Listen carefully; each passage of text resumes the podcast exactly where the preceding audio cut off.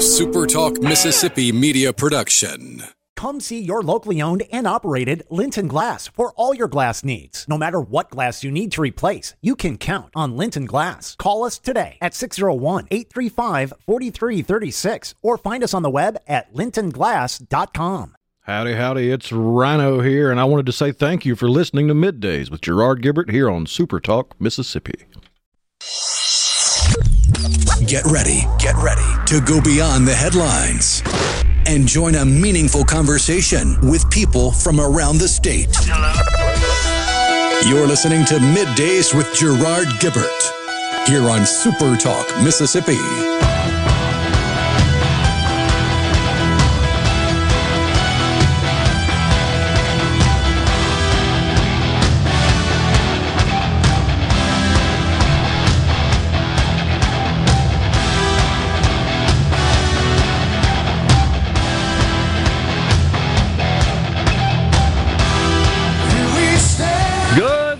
Morning, everyone, and welcome to Middays Super Talk Mississippi. I'm your host, Gerard Gibert, along with Rhino in the Element Wealth studio, guiding you through the middle of your day with facts, fodder, and fine music on this Hump Day. Yes, it is. The old hump day is upon us. It's a bit cloudy here in central Mississippi, a bit humid. A little muggy. Yeah, another chance of showers, I believe, later on today. And tomorrow we're headed up to the Palmer Home. Palmer Home for Children Radiothon. We're happy to say that we will air the 11th annual Palmer Home for Children Radiothon on Super Talk Mississippi. That's tomorrow, Thursday, July the 13th. Every year, there are children across Mississippi that need a loving home, and many times these children are caught in unimaginable circumstances, and that's why we need your help. You'll learn how Palmer Home for Children serves vulnerable children. It's a faith based organization that doesn't take government money.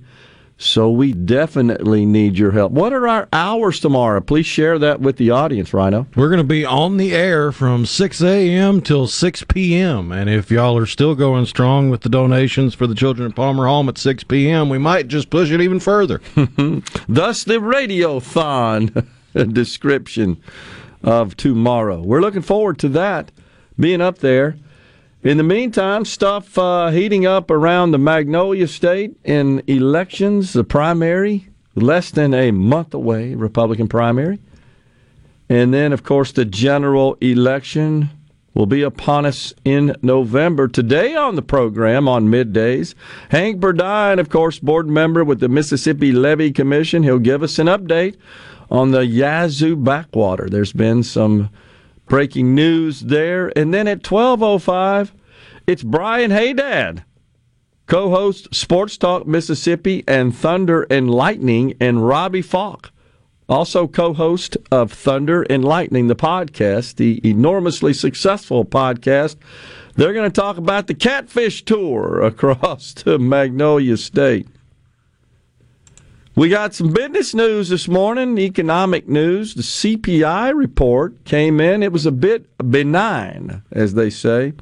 It shows that inflation eased down to 3% in the month of June. That would be the headline inflation. And so that is down somewhat. They were expecting 3.1 uh, percent. So an improvement relative to expectations, and that's got the markets moving upward. All three indexes in the green today. The Labor Department said that the 3% reading, of course, is considerably lower than the recent peak of 9.1. That was just a short year ago, June 2022, and down from the 4% figure in May. This is the lowest it has been. Inflation, the core uh, inflation, I, I, should say this, the um, consumer price index reading of inflation. The, since 2021, March of 2021. This is still, however, above the Fed's 2% target in most economists and investors are still expecting that the Fed is going to raise interest rates at their meeting coming up in a couple of weeks, July 25th, 26th. This, by the way, if if they do increase at all, even a measly quarter of a point, that would put the benchmark rate at a 22 year high. So even though the report came in better than expected, showing that inflation is moderated somewhat, still the expectation is the Fed ain't going to give up until it gets down to that 2% inflation figure that they pursue, that is their target. More, I mean, it really doesn't matter what number they come out with. The the real talk is since 2020, a dollar in 2020 is now worth 85 cents in 2023. That is absolutely true. And this is the problem I have with the president and, uh, of course, his White House press secretary is who you hear from more than you do him on this matter. He, she speaks more regularly, more frequently. And she comes out and just totally is gushing about the inflation reading, as are other members of Congress that see fit to also celebrate and uh, take victory laps. Hakeem Jeffries, you know who he is. He comes out and makes a big old deal about it. Did he do it to the ABCs? Or Mary had a little lamb, maybe? How about Twinkle, Twinkle, Little Star? I forgot about that. Oh, that was so crazy. Uh, yeah, he comes out and he's taking the victory laps, of course, about the inflation reading. And it's just so disingenuous because he's he's boasting about how they've cut the rate in half. But dude, it's because of you we even had it to start with.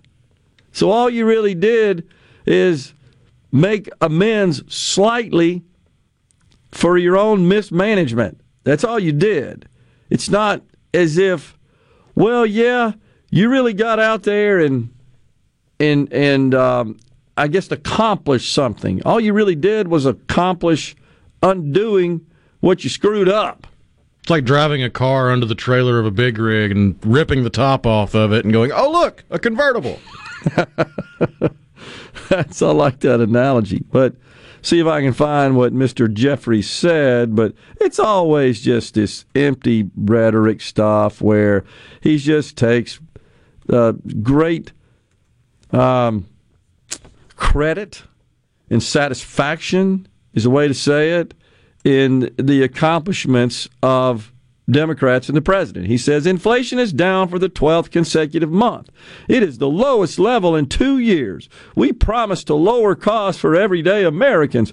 President Biden is delivering. But to your point, you're not comparing, Mr. Jeffries, the cost of living today to that before Joe Biden took office. That is the accurate, valid comparison. Not, well, we got in there and dropped money after heli- uh, out of helicopters across uh, the fruited plain. We saw inflation go through the roof. We told you it was transitory. We screwed everything up, and now we're seeing it come back down. I mean, that's that's the truth. The truth is not that you've somehow lowered the cost of living relative to what it was before Joe Biden got in office. That is the accurate analysis. Because if you haven't gotten a raise since Joe Biden took office, in fact, you've taken a 15% pay cut. Real wages is to, to your point is how that is defined. That's the net of your income after inflation is applied to what you buy. So you may have even gotten a wage, and they're bragging about that. Wages are up 4.4%. Yeah, but the cost of what I buy is up dramatically more than that. I'm actually in the red here. i have not benefited. Let's see, which number is bigger, 4.4 or 15? 4.4 uh, or 15? It's so disingenuous. And the same is, is the bottomless Pinocchio the Washington Post is assigned to Mr. Biden's constant refrain I cut the deficit deficit by one. so sickening. And I looked yesterday, by the way, at the latest Treasury report. We've hit the 1.5 trillion mark for the year with one quarter left of deficit spending. One quarter left. So if you extrapolated that and said, okay, we're at the 1.5 mark, if the trend continues, if you annualize that figure, you're looking at 1.8, 1.9 trillion. And it's yet to be seen because you can't always accurately predict revenues. You can somewhat spending. What you can't predict on the spending side that nobody wants to talk about is Social Security and Medicare. Social Security and Medicare. You can't predict what kind of costs are going to are going to be borne by those programs for the next you, you can somewhat estimate it but by the way latest reports show the deficit being largely driven by social security and medicare. They're up significantly over the, the expenses in those programs over what was uh, budgeted what was projected. So the point is while the president is running around bragging about cutting the deficit by 1.7 trillion he right now is in the throes, three quarters through a year, where the deficit is going to increase by about $400 billion over last year. What kind of crazy, creepy whisper are we going to get on that one? We're coming right back with more in the Element Wealth studio.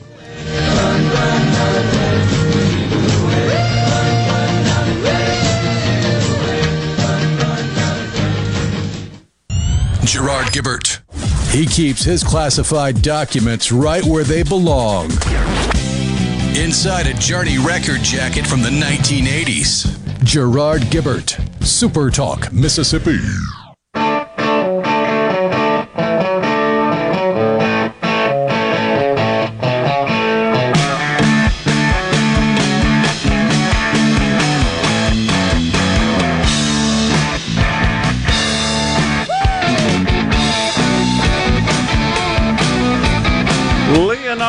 Leonard bumping us into this segment here on middays. Hank Burdine with the Mississippi Levee Commission on the program at 11.05. Brian Haydad and Robbie Faulk, co-hosts of uh, Thunder and Lightning.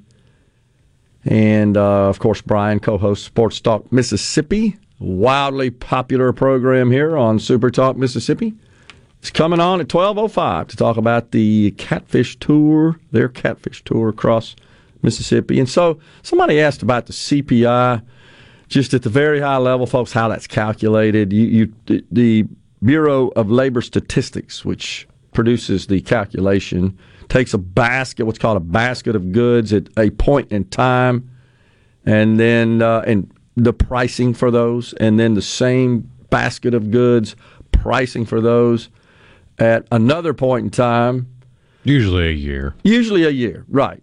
So, uh, and even when you when you look at the difference between a month and a month, that's annualized as well. So it's it's just the difference between those prices uh, divided by the starting price, the older price. So price today minus price a year ago divided by the price a year ago, that times 100 yields the percentage of the consumer price index. Essentially, it's just the increase of those basket of goods on average price over a year, annualized.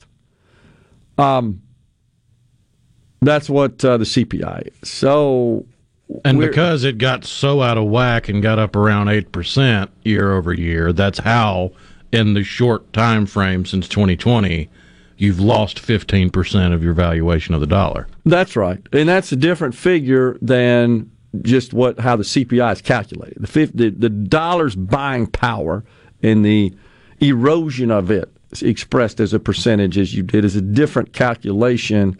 They're related than the CPI itself. And that's that was a question we had. By the way, there's headline CPI and that includes two major categories that we all have to buy, and that's food and energy. Those are considered highly volatile, meaning they go up and down.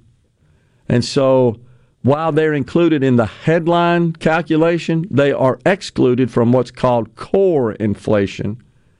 It's thought by economists that that's a more meaningful indicator of the trend of pricing because when you exclude them the cal- out of the calculation, you're dealing with things that are more consistent, more stable.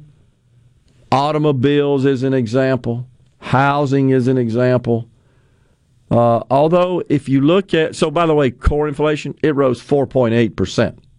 So when you take food and energy out, which have come down, that's why we got 3% of headline you take those out, the figure is 4.8%, and that's because we exclude food and energy, which have trickled down. Oh, I see what I did there. Which food and energy are less flexible. They can be volatile, but eventually, if a pound of sugar costs too much, people quit buying sugar. Yeah, it's true. They they definitely changed their uh, their consumption habits. We talked about the Big Mac index the other day and the underwear index, the men's the MUI, the men's underwear index. So it it's um it's a benign reading. That's the point. I still submit that while Hakeem Jeffries Joe Biden, I'm sure we're going to get this uh, the praise heaped on the president today by Karine Jean Pierre, who will likely conduct a White House press briefing and she'll brag about how the president's working for the American people pulling inflation down, but he she won't mention just as you have described that it's still more than it was before he took office. It costs more. My wages aren't keeping up. I'm worse off. And by the way, there, Karine Jean Pierre, have have you checked with any Americans who are scared to check on and, and view the values of their 401k and their retirement accounts? A lot of people just say, oh, I'm just not going to worry about it because they know how volatile it is, and they know for the most part they have lost value since the president took office. Uh, so you got that dynamic going on as well, and we still don't know who had the booger sugar in the White House. Still don't. That's right. I don't know why they're seem to be just skirting that issue. Because if it comes to be Hunter's, he's going to jail for gun charges. Yeah, it's so true. And she got indignant when asked by a reporter, would this be belong to a member of the Biden family? Irresponsible question. No, quite the responsible question. It's, uh, it, to You've me. You've got a quote unquote recovering addict that is in and out all the time. By your own admission, an addict, right? And it's reprehensible, in my view, that we have this illegal substance in the White House. That's just incredible, surreal almost, and and they just uh, dismiss it honestly.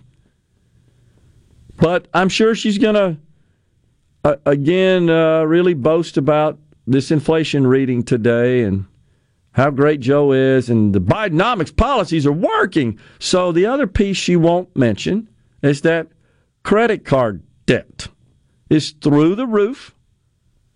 It, um, it, we're also seeing more people use their credit card to buy things like groceries, and that is indicative of tight household finances.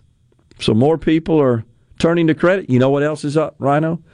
The withdrawals from 401k plans. And you could have a penalty situation there, and people are saying, "I don't care. I need this cash." For certain. There's a 50% increase in housing evictions. Seen that as well. So I, am certainly glad, I'm not going to deny it, that we're seeing inflation moderate, but we didn't need to have it to start with. And this president and the administration refused to ha- accept any responsibility for it. Now, I know there are folks out there, I would be one of them, that questions the wisdom of the massive COVID relief spending in Donald Trump's final year. I get it. But I also submit that, hey, we just stop there. And when Joe Biden got elected, if he just didn't insist on passing the the uh, 2.1 trillion dollar um, CARES Act, he just had to do that. Not the CARES Act, the uh, American Rescue Plan. Pardon me. The CARES Act was the Trump era. He just had to do that. 1.9 trillion. To put his mark on it. I don't think he could live with himself if, hey, look, this economy's recovering and it's doing okay. People are going back to work, they're making money, we're seeing the supply chain constraints start to ease. Wow, and I didn't do anything. I got to do something so I get credit for it. And that, think about it. You think about the messaging coming from the White House today this president, this president, this president. And it's because if he didn't do anything, just left it the hell alone. It would have peaked about right. where it is right now That's instead exactly of being right. on the way down where we are right now. It, it truly would have been transitory. But no, you had to literally douse the fire with gasoline. And that's exactly what the $1.9 trillion American Rescue Plan did. And that was totally unnecessary. But again, had to do something to take credit. Look what I did for you. Drop more money out of helicopters. And now he's taking credit for not spending that much money when he shouldn't have spent it in the first place. Exactly.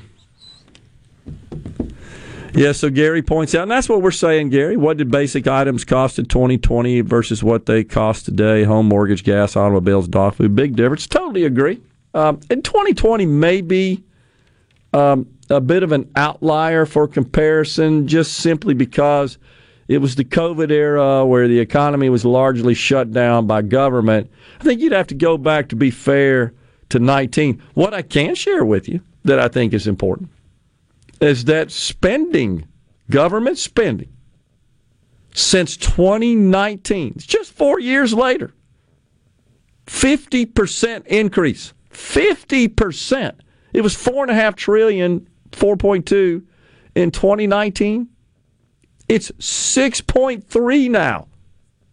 We've we've increased spending by two trillion dollars. Now, mind you, a great deal of that, in fact, most of it, is Social Security, Medicare, because those costs continue to rise, and they are driving the deficits and nobody wants to talk about it. Both sides say off limits. Okay, well, then the deficits are going to continue to increase. So I did a little math. When Joe Biden brags about, I cut the deficit $1.7 trillion. So if you look at his first three years in office, where I think we're going to land from a deficit in fiscal year 2023, 2023, his average deficits produced annually two trillion dollars. Unprecedented. Unprecedented. Before the COVID era, though it's nothing to sneeze at, the Trump deficits were 900 billion, just under a trillion. We're talking about double that on average under Joe Biden. But they won't share these detailed facts with you. We're coming right back in the Element Wealth studio. Stay with us.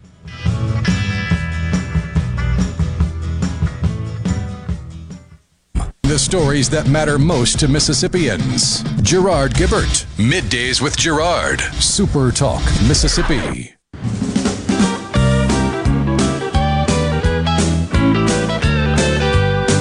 Diablo Motors had a hell of a sale downtown yesterday. Word got around, no money down, take got there, the lot was bare, but the salesman said, hold on. For a little cash, I got a two-tone ash out behind my barn. If the devil danced in empty pockets, he'd have a ball in mine. With a nine-foot grand, a ten-piece band, and a twelve-girl chorus line. We are back in the Element Wealth studio. It is middays. We thank you so much for joining us. The C Spire text line 601 879 4395. So, something else I wanted to point out, folks, that I think is important that Karine Jean Pierre said at the podium there in the White House a couple of weeks ago. Questions about inflation. She took no responsibility for it as far as the Biden administration and his policies are concerned. In fact, she said that had nothing to do with his $6 trillion spending spree. Again, you got to go back to this American Rescue Plan and then add on to that the CHIPS Act, the bloated omnibus bill, the uh, what was the other one? Uh, Rhino, the infrastructure bill, 1.2 trillion. Those were honestly measures at least the the uh, uh, the latter two things we can't afford. The omnibus bill was just the budget for the discretionary portion of spending, which federal spending comes in at about 30% of total. It's the mandatory that the Congress never touches 70% on autopilot. Don't do anything to it. That's Social Security, Medicare, Medicaid, a host of other federal assistance programs that are established by law. And then, of course, debt interest. And so, bottom line is, we have a $6.3 trillion budget, and it was just 4.3 four years ago, up almost 50%. Karine Jean Pierre says it's high profit margins. That's what's causing inflation. So, why is it to the left that profit is so evil? Why don't they get the necessity of profit?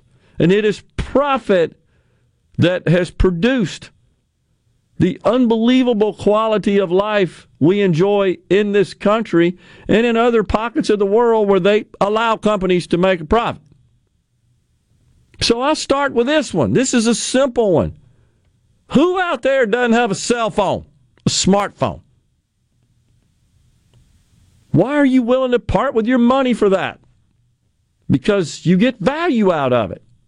Well, guess what? It's so popular by consumers and consumers' opinions so valuable that they're willing to put down their hard earned money in exchange for one of these devices. And that has produced the world's most valuable company, Apple, at $3 trillion. Who, by the way, at any point in time, has more cash on their balance sheet than does the U.S. Treasury. But the ability of a company to just turn a profit, that is the engine of growth, of innovation, of job creation, of the manifestation of human ingenuity. I was looking uh, yesterday after the show, uh, Rhino. We've talked about this many times before, but but looking again at CO two reductions by country between 2010 and 2020. It's fascinating. The USA, if you look at in terms of millions of tons of CO2, this country, over that 10 year period, reduced 1,200 million tons. So then just below us, in second place, is the UK at about 300. And then you could put all the other Western nations Germany, Italy, France, Mexico, Spain. All of theirs combined don't add up to the U.S. Not surprising, honestly. Guess what has been the biggest driver of that reduction? Profit, innovation. Why don't they get that? That's unbelievable. So, what do they want? Zero? I honestly, I fear asking that question to leftists. You really do want zero.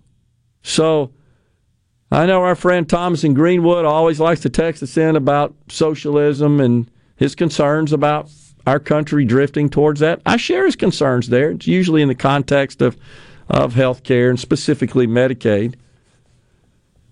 And I differ with him somewhat on that. But I I think I've played the sound clip before from the, I believe it was the 2012 Democratic National Convention. Peter Schiff, investigative reporter, journalist. Not known, honestly. You know, you wouldn't know who he is. He just looks like a guy with a mic asking questions, and there's delegates there, attendees to the Democrat National Convention. And he asked this hypothetical question What do you think about ending profit? Oh, yeah, I'm all for that. That was 11 years ago. And I've always thought that that really does reveal the true sentiments, the true aspirations of Democrats in this country. These are at a Democrat national convention. I'm all for it. In profits. Can't have any of that anymore. You idiot. Do you work? Do you have a job? Do you have income? I think you do. You look like you're well kept enough to have some form of income. You're not a destitute on the street panhandling. Well, what do you think produced that? Corporate losses? It's just unbelievable. So, you know, the great economist Walter Williams from George Mason University, in teaching his Econ 100 course, he used to explain to his students, you know, the farmers that, let's say, raise cattle, and they work their rears off doing that. Some 14 hours a day. Farming is a deal where, you know, what's the old adage, Rhino? You got to make hay while the sun's shining. You got to take advantage of the windows of opportunity from a weather perspective and um, rain, climate, uh, when you can apply pesticides and fertilizers and all that sort of stuff. I mean, it's, it's a bit over my head, but in general, I know that they're constantly battling these short windows that they've got to get things done, and often that necessitates extremely long hours in the fields, what have you. Well, they don't do that so they can put $75 filet mignons on the plates of Wall Street execs. I guarantee you. No, they do it for a profit. That's what they don't get. They don't care about that. They raise these cattle and they send these steaks to feed people in Manhattan because they want a profit, because they can't survive without it. And guess what? Without that, people in New York would go hungry. They'd be standing in the soup lines because the farmers wouldn't be able to survive without the profit. Now, you can apply that same analysis to every industry. Despite what Al Gore says, he really didn't invent the internet. You know who did? Profit seekers. Now, there are those that will argue, well, you know, that was invented by the federal government, by the old uh, ARPA, I think it was called back then. Maybe it was DARPA, pardon me. And it's true that there was some research going on to develop a way, honestly, the original the original premise of this computer to computer communications, it was to, to enable our military to communicate and survive a domestic attack. That's what it had more to do with than anything. You know, our interstate system that came about, commissioned in the 50s, same deal. Uh, that was originally the thought process was we're going to design our interstate system to allow military assets to, to travel. That was a big part of the interstate design. But nonetheless, the point is it's profiteers who leveraged the TCP/IP protocol to turn the internet into a gigantic, massive engine of profit. That's the point. And that just seems to be lost. Uh, even Bono of U2, he, you know, he's a philanthropist. Remember, it wasn't so long ago he came out and said, Geez, I'm giving all this money out, tens of millions of dollars, to these what appear to be worthy causes but I've come to the conclusion that charity's never going to solve the poverty problem. It can be certainly a part of it to help those who struggle helping themselves for various reasons, but nothing compares to the way free enterprise and capitalism has ended poverty and lifted people up from the roles of extreme poverty and beyond. That's what profit does. It's the most noble pursuit of humans. Coming right back with more here in the Element Wealth studio. We please stay with us.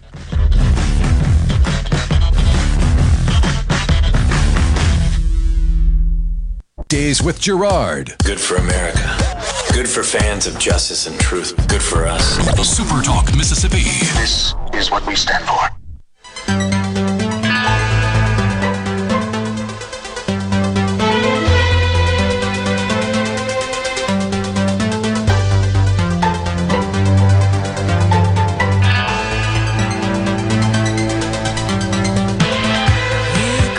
We are back in the Element Wealth studio.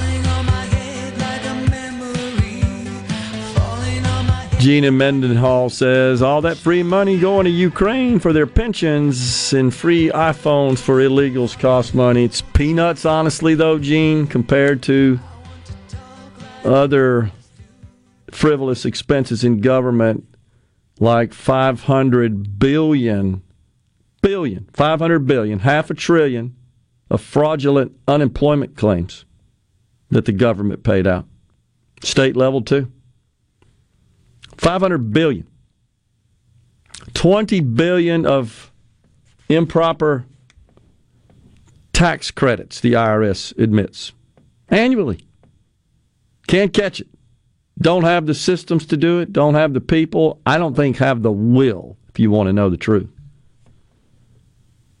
to really address that, rein, rein it in, stop it, put an end to it. It's ridiculous. Thomas in Greenwood says, yeah, those cell phones are so essential that they are free for people on welfare, right? Yeah, so a little history about that. Not sure if most people are aware, but the programs that provide free telephone service, those were Ronald Reagan's ideas. Ronald Reagan, who most people would again hold as their favorite president. Thomas doesn't like him, though. I know Thomas doesn't, but we have certainly people in Mississippi that of course, supported Reagan, think highly of him. I'm one of them, and we have many that somewhat refer to him as being inspirational to them for entering the world of politics, and they'll often quote and cite Mr. Reagan's uh, famous statements. But it was the 1980s, 1984, the Lifeline and the Link Up program. The Lifeline program was that which covered the cost of local phone service for those that met the income eligibility test, low income people, and then the Link Up program. You remember back in the days, you'd have to pay an installation fee to connect to the telephone system, the public telephone system. And uh, the phone company would charge you that uh, charge those one time fees. And that's what that program covered. So you had one program that covered the installation and one program that covered the local monthly service. And the purpose of that primarily was to allow people to have access to the 911 emergency services system, which wasn't that old at the time. It was Barack Obama that converted that program to cell phones because that's actually less expensive than the old landline program enacted and signed into law by Ronald Reagan and uh, taking advantage of the wireless world, of course. So 1984 was the link up, and then uh, 95 they the FCC reestablished a lifeline program to further reduce household phone bills. But those programs are rooted in the Reagan era. They just got converted to cell phones because it's less expensive and because most people honestly don't have that. Now, there's always a question about how effective that is from a 911 perspective. And so that's that's in play as well. He says, yeah, he talked conservative, but he was more of a socialist than FDR, much like Trump. I wouldn't exactly call Ronald Reagan a socialist like FDR, nor would I describe Mr. Trump in that vein as well. I think that's a bit of a stretch there, Thomas. Uh, CC in Senatobia says, Karine Jean Pierre, quote, cocaine in the White House might not be great, but it's asking me questions about it that's incredibly irresponsible. Yeah, that is what she, how she described that question, right? Irresponsible. After claiming she'd been clear on it and she was about as clear as mud. Then again, she's not very clear on any of her answers. Yeah. Even though she's reading from a giant binder of prepared remarks. That's true.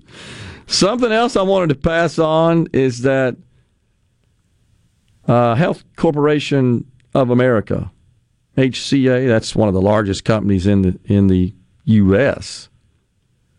that is in the business of providing health care, mainly operates hospitals, have a big presence in the state of Florida. They just recently experienced a major hack, data breach. 11, 27 million rows of database information. A row is just an entry in an electronic database. Expected to, uh, it's thought to apply to 11 million patients at dozens of facilities in Florida and in Texas. And so, what's going on here is that this personal patient information, which has been obtained by the hackers, is going to start uh, be released, being released on the internet. Private patient records, charts, healthcare information. We're stepping aside for Fox News and Super Talk News. Hank Burdine is up next.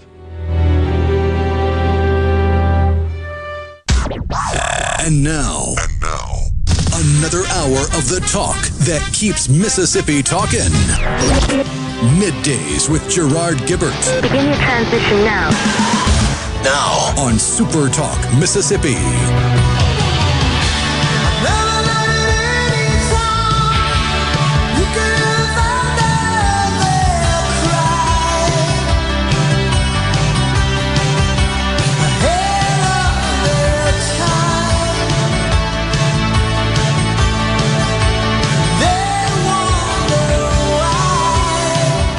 Welcome back, everyone. Hour two of middays live from the Element Wealth Studio on this Hump Day. Joining us now, Hank Burdine, board member with the Mississippi Levee Commission. Good morning, Hank. Thanks for coming on.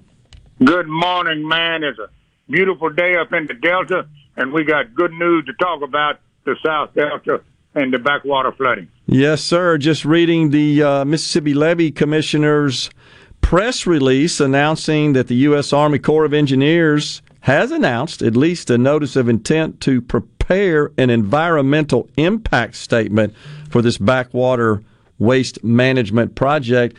I would say that's kind of step one there, is it not, Hank, to start mobilizing the resources? Really more than step one. After the uh, current administration vetoed the prior administration's plan, they realized we do have a problem. And they put together a committee on environmental quality, which put the EPA in with the Corps, in with the U.S. Fish and Wildlife, in with several other agencies involved, and commanded them to sit down, come up with a timeline, come up with a program to take care of this problem.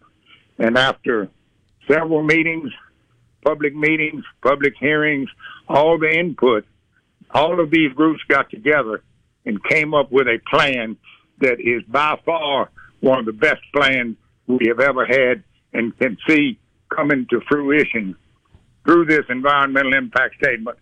Pretty soon, we're going to get some relief. So how does that work, Hank? Who who actually uh, performs the environmental impact analysis? Is there one that's required as part of this statement? I'm just reading the press release here. Is there is there Always is in a program like this. okay? So who all would- of these agencies together and uh, working together came up with the plan to make this thing work. okay And we get into the details of it. They looked at non-structural items. They looked at raising houses. They looked at raising roads, building ring levees, but also with a structural component, which is the pumps, which is a larger pump than they originally anticipated because of the environmental concerns. But that larger pump will allow the water to be maintained at a certain elevation where it keeps all the houses out of water, all the roads out of water.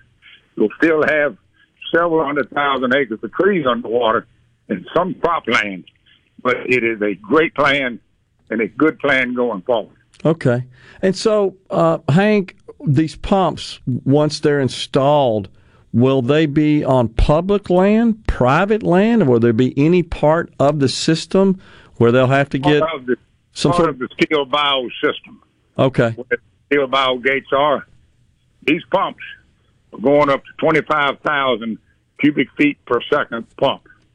That's a lot of water. Yeah. But we got to understand the Mississippi River, those pumps are on, is flowing at almost two million five hundred thousand cubic feet per second. Wow. So the water that'll be going into the river is less than one percent. And by the time that that water gets to the river around Vicksburg, it's totally dissipated. You will not see less than an inch rise if you see that. Okay. So once installed, are there any present areas that we'll see the water recede that will be drained as part of this? Well, yeah, a couple of hundred thousand acres Okay. of land and environmentally sensitive woodland. It's a great program, and uh, it's a good program for everything involved: environmental justice, the habitat, the trees, the farmers. It's where we need to be. Okay. And these pumps will kick on during the year at different times.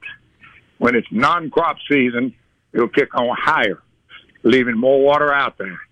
But during the growing season, it kicks on at a lower elevation to allow us to get in and get our crops in. And those who objected to this project, Hank, as I recall, most did uh, have some concerns based on uh, just environmental impact. It, has that now been, uh, I guess, kind of resolved? That's Neil. Okay. The, the people that are against it are your environmental national groups that anytime you say pumps, before you get pee out of your mouth, they say no. they showed up at these public hearings, Yeah. yet they refused to speak during a public hearing, to ask a question, to make a concern, to make a statement, other than at the end publicly said somewhere, well, it's just a, it's not even a flood control project. Okay. It's just something for the rich farmers, which is total. Well, I'm not going to say what that is. So uh, it just seems like every time there's any any discussion anywhere in this country about such projects, the environmentalists get involved, and there's always lots of doom and gloom uh, that they'll attach to these projects, and and really just all sorts of projections that seem to be hyperbole more than they are substantiated in fact. That is correct. You know, we got uh, Senator Cindy Hyde Smith is a war horse for this project. Roger Wicker, fully behind it. Mm-hmm. Uh, Congressman Thompson will be behind it. I'm sure he is behind it. And uh, there's another aspect of it in the upper areas of the Delta during the spring, uh, summertime when everything dries up. Talking about putting in a series of well fields up there Yep. that'll put water under the levee from the Mississippi River alluvial aquifer to keep water in the upper streams, which is great for the aquatics and the, and, and the habitat up there. The pumps themselves down at Steele Bayou, Steele Bayou gates will be adjusted to hold more water in during low water times. So this is a wonderful program, and we're really looking forward to going to the uh, EIS on this thing. Yeah, it seems like we've been talking about this for a long time, but but now it's finally starting to materialize. So, what what would be the positive impacts, Hank, that we could expect? Certainly, the people who live in the area, who work the land, farmers, et cetera. What's the overall positive impact? during backwater times when the water cannot get out of the delta. These pumps will relieve that problem. It'll take pressure off of a horrendous environmental devastation that goes down there when you had 600,000 acres underwater, Yeah. Killing every animal down there, flooding out two, 300,000 acres of farmland, cropland, and the environment itself. So we are really happy and really pleased to be going where we're going. Okay. Well, I, I know you have uh, worked diligently on this, as have all the members of the levee board. I know you've been in regular contact with our Washington delegation, especially our two senators. It just seems like that we finally got something going here that should have been in the works some time ago, but I'm, I'm certainly happy about that. Do you ex- do you expect? I'm going to say it's good that it took this long to do it. We got a better project. Okay, that makes sense. That, that makes sense. So, what about uh, folks that uh, maybe are, are, looking to uh, establish residence on this land? Does that make this available for that purpose now? Come on. Okay. It allows us not only residency, it allows us business. Okay. It allows our economy to grow. Yeah. It allows us to build stuff now that we couldn't build before. Okay. And and do you feel like that the levee board or, or other officials will be able to con- convey to folks that might be a little reluctant that it's truly safe that we have a system that will protect these uh, these lands from being flooded? Absolutely, it is a system that was promised to us eighty something years ago. Wow, and we're finally going to get it now. Okay, well, it sounds like we're off to the races. I mean, hopefully, this will be an economic shot in the arm to the Delta which so desperately needs it. Oh, it will. There's no doubt in my mind, and I'm ready to start busting dirt and pouring concrete. that is awesome. So, have you have you heard from any of uh, the inhabitants of the area since this announcement, Hank? What is their response? Oh, just as happy as they can be. The announcement that came out is the most detailed, informative statement and in all my years of dealing with this, I read. Wow. They did their homework. They got together. They put together a good program, and we're extremely excited about it. Well, that's awesome. We appreciate you coming on, and congratulations, and thank you, sir, for your efforts and uh, those of all the others involved in this project. Glad to see it come to fruition, and I'm sure we'll be talking to you some more about an update on it. Thank you, Hank. Come on, I'm ready. Y'all have a good one. You, sir. You too, sir. We're coming right back in the Element Wealth studio.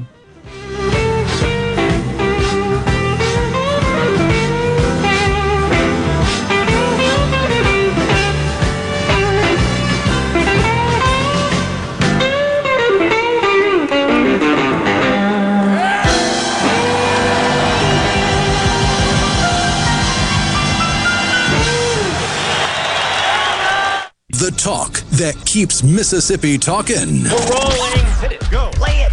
Middays with Gerard Gibert on Super Talk Mississippi.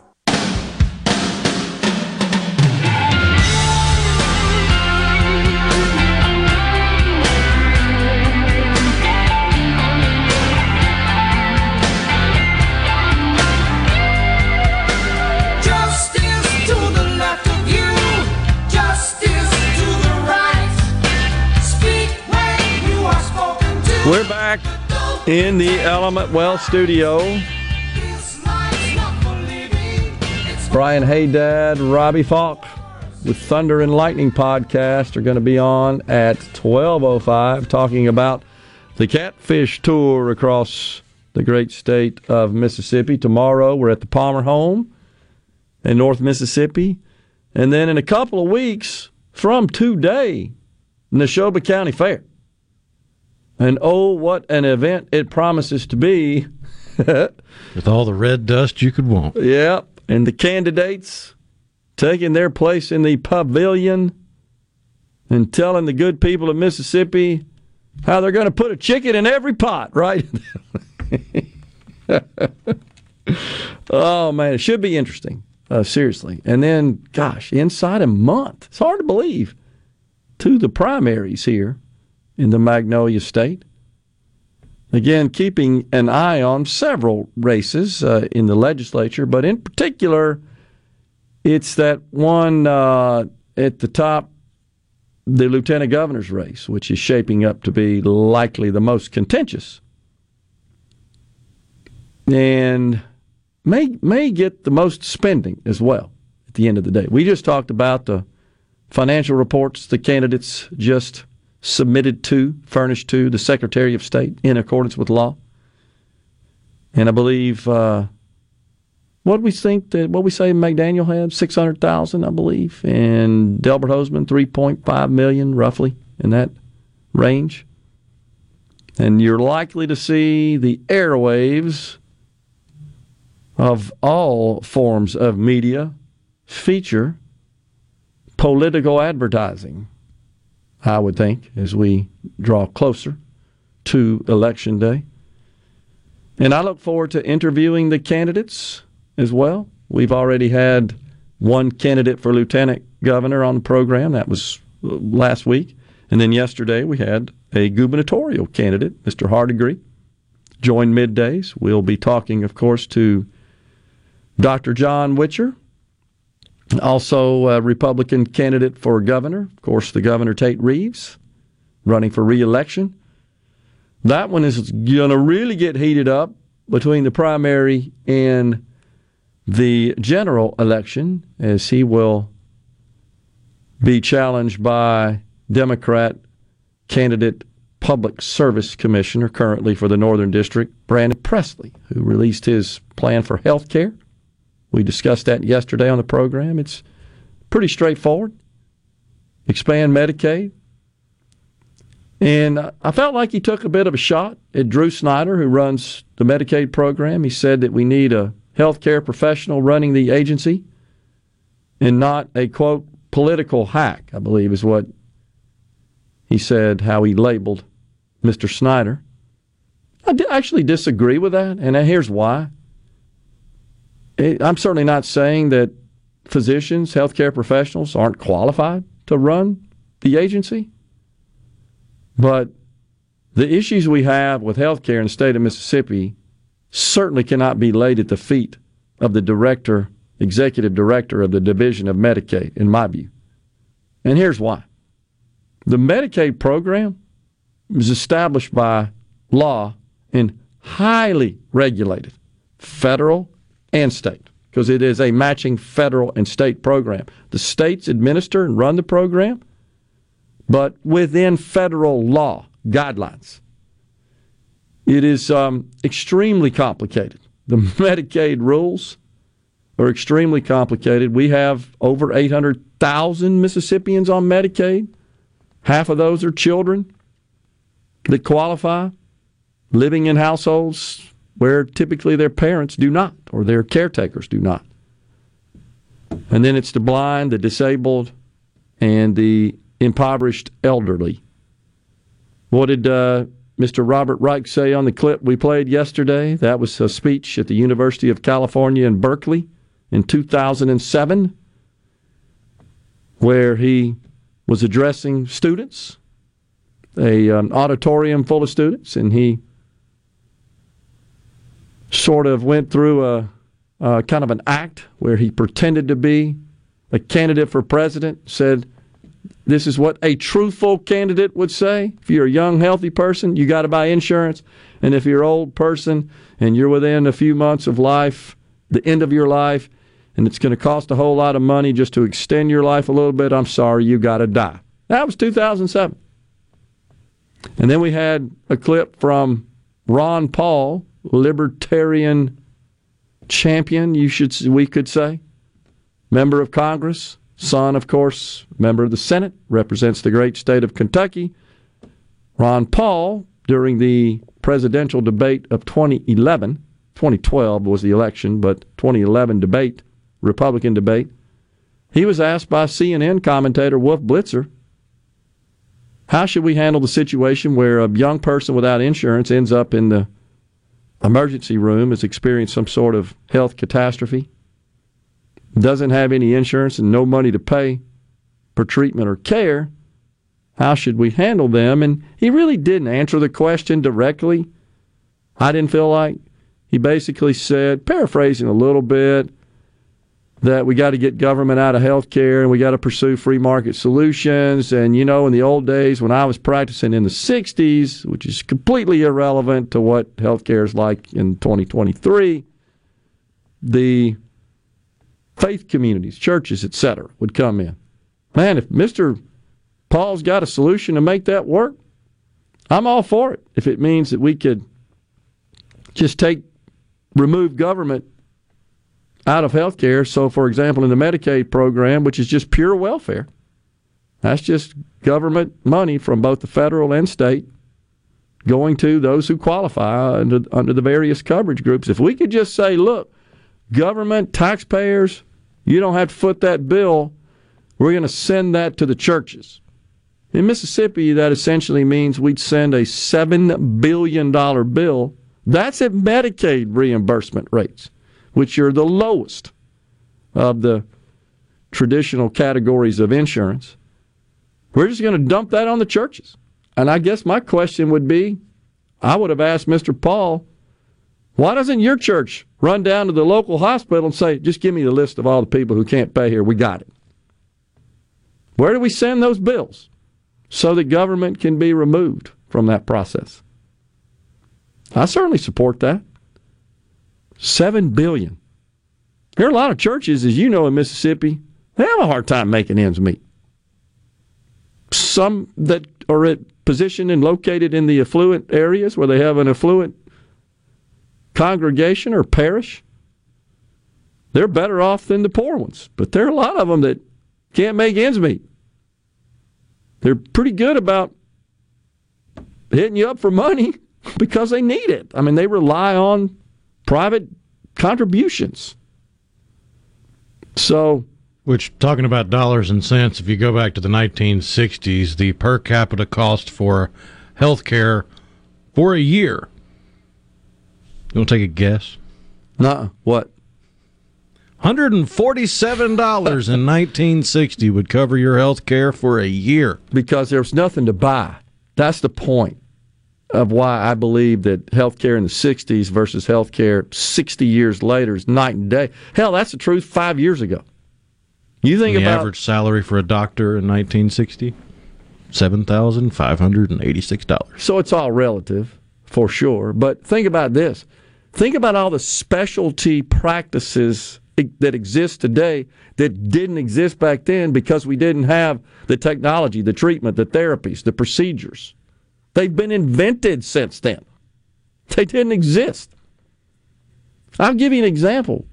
I think I looked this up before the colonoscopy procedure, which is a, a preventative measure, that came about 60s, 70s, but it's certainly not as widespread as it is today. It's not as practiced the way it is today. We don't have these giant GI clinics like we do across the country. I'm just using that as an example. There are numerous others. You think about the advances in orthopedics Unbelievable. And that's given rise to these specialty ambulatory clinics and facilities that have these armies of physicians, and that's all they do, all kinds of orthopedics. But it's wonderful. It's great. I'm not being negative about it. I'm just pointing out that that's the kind of care that didn't exist back then. So you couldn't buy it, even if you wanted to. It wasn't for sale. And so no, Thomas, when the government money is no longer involved, the prices will fall dramatically. I'm forgetting the government out of healthcare somewhat.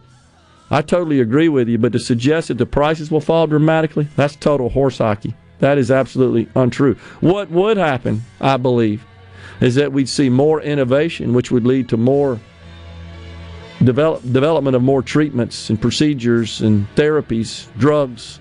I do believe that. That does cost money, but the hope is that would bring the cost of other sorts of care down. You wouldn't need as much of it. We're coming right back.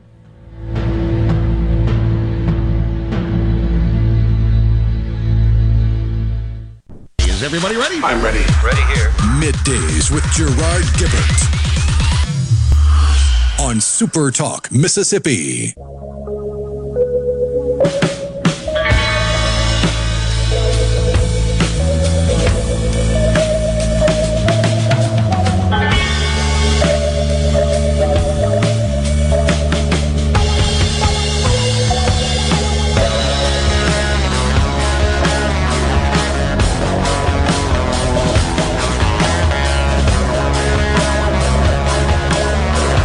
We are back in the Element Wealth studio. So, Scott Morefield writes for townhall.com. He had an interesting tweet yesterday. He says if uh, Donald Trump wins the GOP nomination and goes on to face Joe Biden or any other Democrat in the general, here's what is likely to happen. He will get fewer votes than he did in 2020. He will get fewer electoral votes than he did in 2020, not picking back up any state he lost and losing somewhere he shouldn't, such as North Carolina. Predicts also the GOP would lose the House, the Senate, which he says should be an easy pickup for the GOP this cycle. If you look at the, the map, I would agree, would become a toss up. If it remains in Democratic hands, look for another push to eliminate the filibuster with Manchin gone, because it looks like he's going to get beat. Replaced by former governor of West Virginia, Jim Justice, who's leading him like by 25 points. If that happens, all bets are off. I totally agree. We lose the filibuster in the Senate, all bets are off.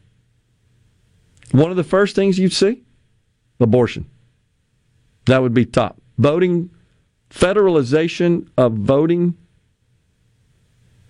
uh, of elections, and abortion would become legalized abortion to some extent, the law of the land, and would be codified. The other concern, of course, is statehood for D.C. Democrats will go on their prosecutions, ensuring Trump is in prison by the end of 25. The administrative state will continue unabated. Democrats may also get to pick replacements for Clarence Thomas and Samuel Alito. Many think they're close to retirement. With a 5 4 SCOTUS majority, leftists will redefine the meaning of every freedom you hold dear. Of course, he says door number two would mean nominating someone who can actually win the general. Now, what we've discussed here on the program is just how dangerously close we are to all hell breaking loose. And by that, I mean it's only because of Joe Manchin and sometimes Kyrsten Sinema who've stood in the way. Because if they got on board with the rest of the senators in their party, the Democrat Party, now she's an independent now, he's still a Democrat. But if they uh, joined them, we would have lost the filibuster. And just like he's saying here, Scott Morefield from Town Hall, all hell would break loose. Interesting analysis. Of course, that's his view that Donald Trump would cause voters to, um, I guess, vote according to his analysis in the Senate and in the House. That's interesting. Very interesting. I do agree that he, would he would it depends on who the Democrat candidate is. At this point, I think Gavin Newsom is just licking his chops. He's waiting in the wings. I think he's celebrating every time there's some Joe Biden faux pas. You guys may have seen that he's uh, crossed the pond there, meeting with our NATO allies, and stiffed him on dinner last night. You see that? Like he's, I don't think he's got the stamina for it. How could you go all the way to Europe and not go to dinner with your your allies? And the, the whole idea here is to, to keep the planet in one piece. Incredible. And I am pleased to see that thus far Biden opposes allowing Ukraine to join NATO because that would immediately thrust us in a war with Russia? And that would be bad for us and the planet. But I honestly, when I when I heard that he's not going to dinner, I said, "What? How do you go that far and diss these leaders of these other countries like that?" And I don't think it's because he doesn't want to have dinner with him. I think it's because he can't just from an energy perspective. But the left doesn't want to discuss that, won't talk about it. Well, they also don't want to talk about the political albatross hanging around their neck named Kamala. Because if they do, manage to convince the Democrat Party that Biden is not their best choice, then tradition would dictate his VP would be the choice. Right. And in the era of wokeness, the first black and first female vice president would be an excellent choice for a run at the presidency. Unbelievable. But deep down, they know that would be a disaster. So they have to tiptoe around it because they don't want to alienate the woman vote or the African American vote by not giving her a chance. Yeah. And that's the bridge they're going to have to cross, honestly. And she's been out making more word salad. She did something crazy yesterday. I caught just a glimpse of it. It was just another nonsensical statement. Something about in the moment crap, something like that. It's disturbing. Unburdened by what has been. That's what it is, yeah. Whatever the hell that means.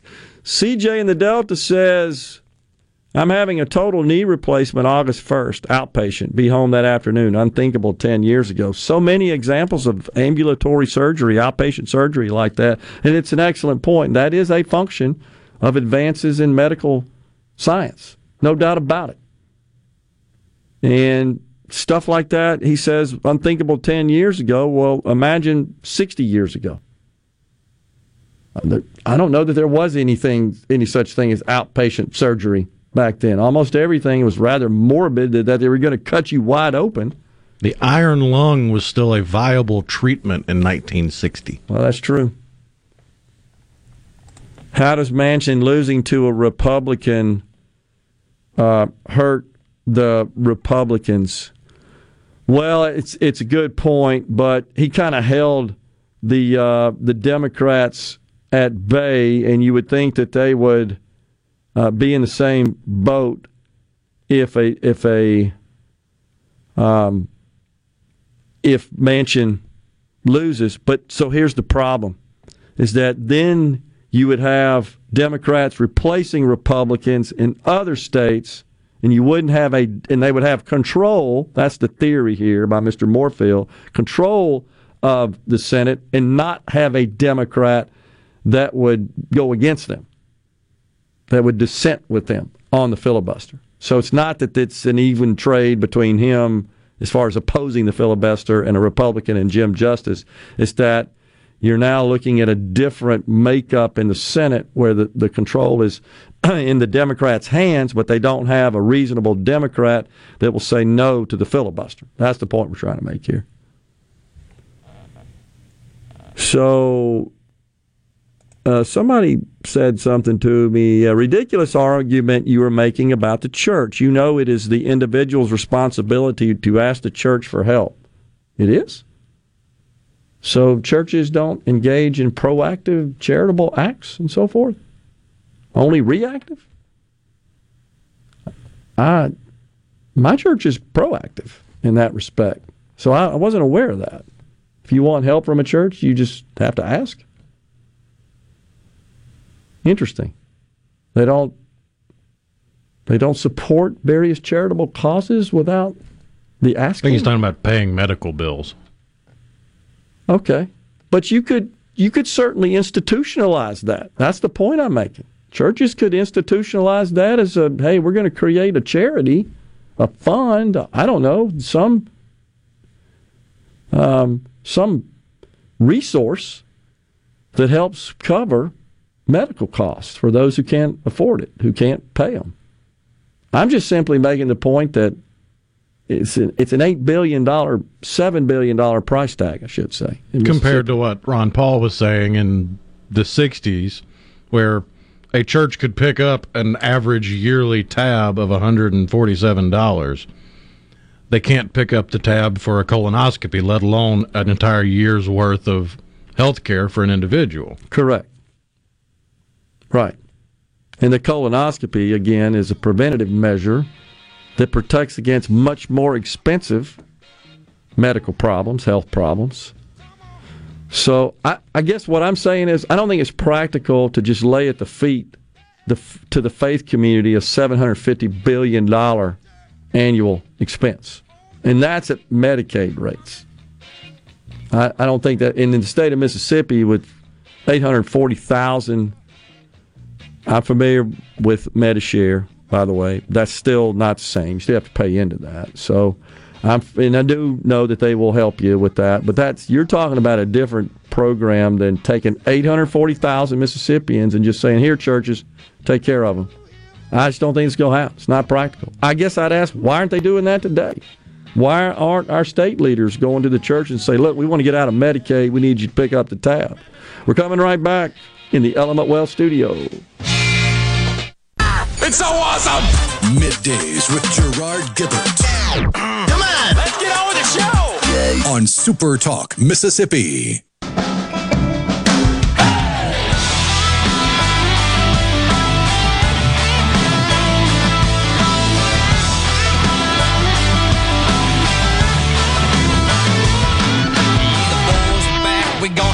This town. Been a long time coming, been a long, hard drive. Welcome back, everyone. Middays, Super Talk Mississippi. We're at the Palmer Home tomorrow. The Palmer Home Radiothon kicks off at 6 a.m., goes to 6 p.m., unless we got people, and we hope so, still wanting to contribute uh, to the cause of the Palmer Home, who takes care of children in unimaginable circumstances. Uh, Mose, oh, pardon me, this is Sam from Mount Hermon says, Gerard, how would you make sure that the churches used all those funds for the intended purposes? That could lead to misappropriations for use for anything that the churches wanted to do. Well, Sam, they got that problem with any charitable causes. I mean, any entity, any individual has that. That's just incumbent upon you to to vet that and analyze that. But he, but that's not even the, to legally be a charity. You only have to give up ten percent of donations for the charitable cause. That's right.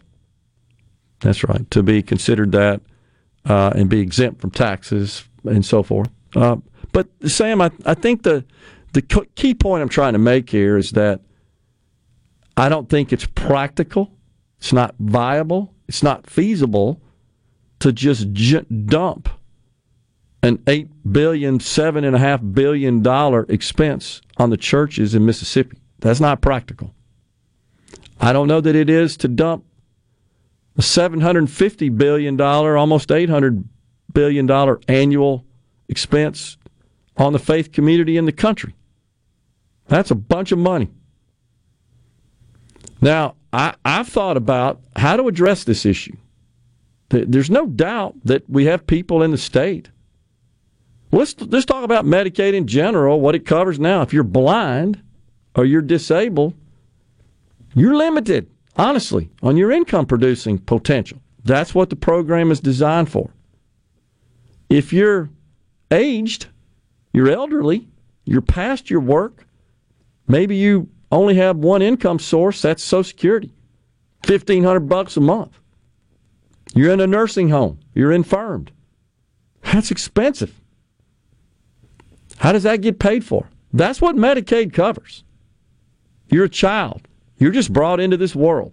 You're living in a home, and the household income of that home is less than $30,000 a year. You qualify as a child for Medicaid. By the way, the parents, if they're working, they're able bodied or parent would not. That's what expansion would cover uh, provided their income is below 150% of the federal poverty level. And for an individual, that's about $19,000. For a household of two, that's about $25,000, $26,000. It's not a lot of money. So we have a lot of people, unfortunately, in the state whose incomes in those ranges. Well, if you've priced health insurance out lately, you know that's pretty dang expensive. We also are a state that doesn't have a lot of large companies. We have a lot of small businesses and um, sole proprietorships, so to speak. They uh, 1099 type workers. They've got to buy insurance in the individual market. They don't have group insurance from their employer available. Most small businesses, the law requires businesses to offer health insurance if they have more than 50 employees. Think about all the companies we have that have fewer than 50. They don't offer health insurance. Some do, but they don't. And, and then if you've got more than 50, you've got to not only offer it, but it has to be so called affordable. And there's a calculation for that. It's just expensive, is the only point I'm trying to make. And I, I, I simply trying to convey that I don't think that's a solution. What I'd have proposed before, I'd like to see is as a private employer in my employer days, I would be willing to cover some truly needy, say able-bodied adults in lieu of Medicaid expansion. There's some 200,000, depending on whose figures you look look at in the state of Mississippi, who would qualify for coverage under Medicaid if the state expanded Medicaid. And that simply means that able-bodied adults whose income is below on an individual basis $19,000 a year would qualify. I'd be willing to add those to my group insurance and totally pay for the cost. If the government would give me just uh, some reasonable tax deduction or credit for that. But the other thing, of course, is that because they wouldn't be under my employ, the insurer would have to agree to allow someone who's not employed by me to be on my rolls. It, it's just a, a way to try to get people coverage that truly are in need of it, that truly can't afford it on their own, and maybe there's some small token amount they pay towards it just to have some skin in the game. It's just an idea. If you think about the 25, 30 million people in this country without coverage, you don't think we could figure out a way to plug them in to these private sector organizations that have nice group coverage? Most people listening to me probably have those themselves. Plug them in, add them to the rolls, take them off the government rolls, and get them superior coverage, frankly. We're coming right back with our friend Brian Hadad and Robbie Faulk. Stay with us. Mississippi 97.3. And now, and now, the talk that keeps Mississippi talking. That's what I like to listen to. You're listening to Middays with Gerard Gibert. Here on Super Talk, Mississippi.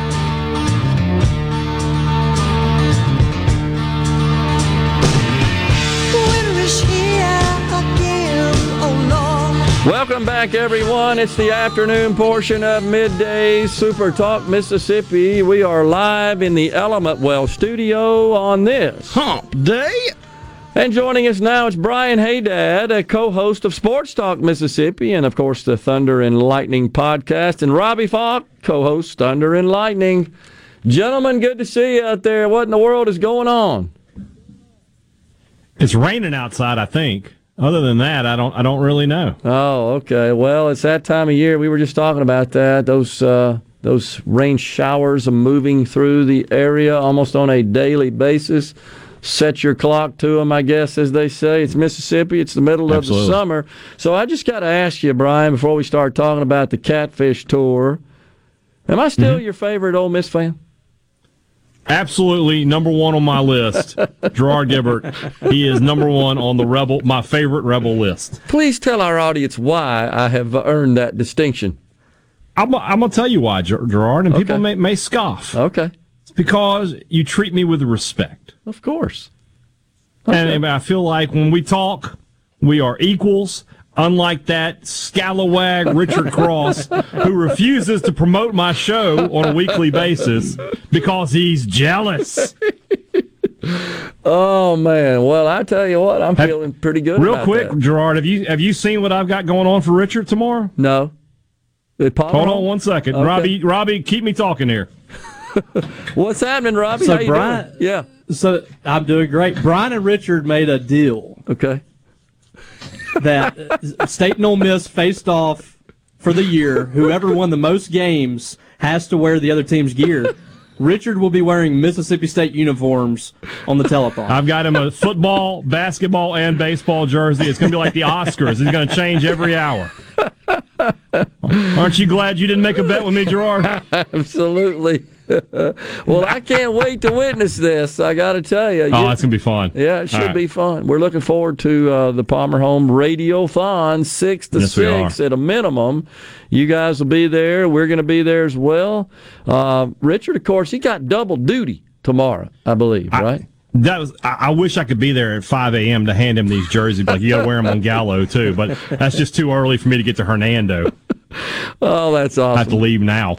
Well, congratulations on the podcast. You guys do an excellent job, and uh, I hear some positive feedback from uh, uh, my numerous Mississippi State friends as well, and as I do on Sports Talk um, as well. So uh, they don't listen to me; they listen to you for what it's worth.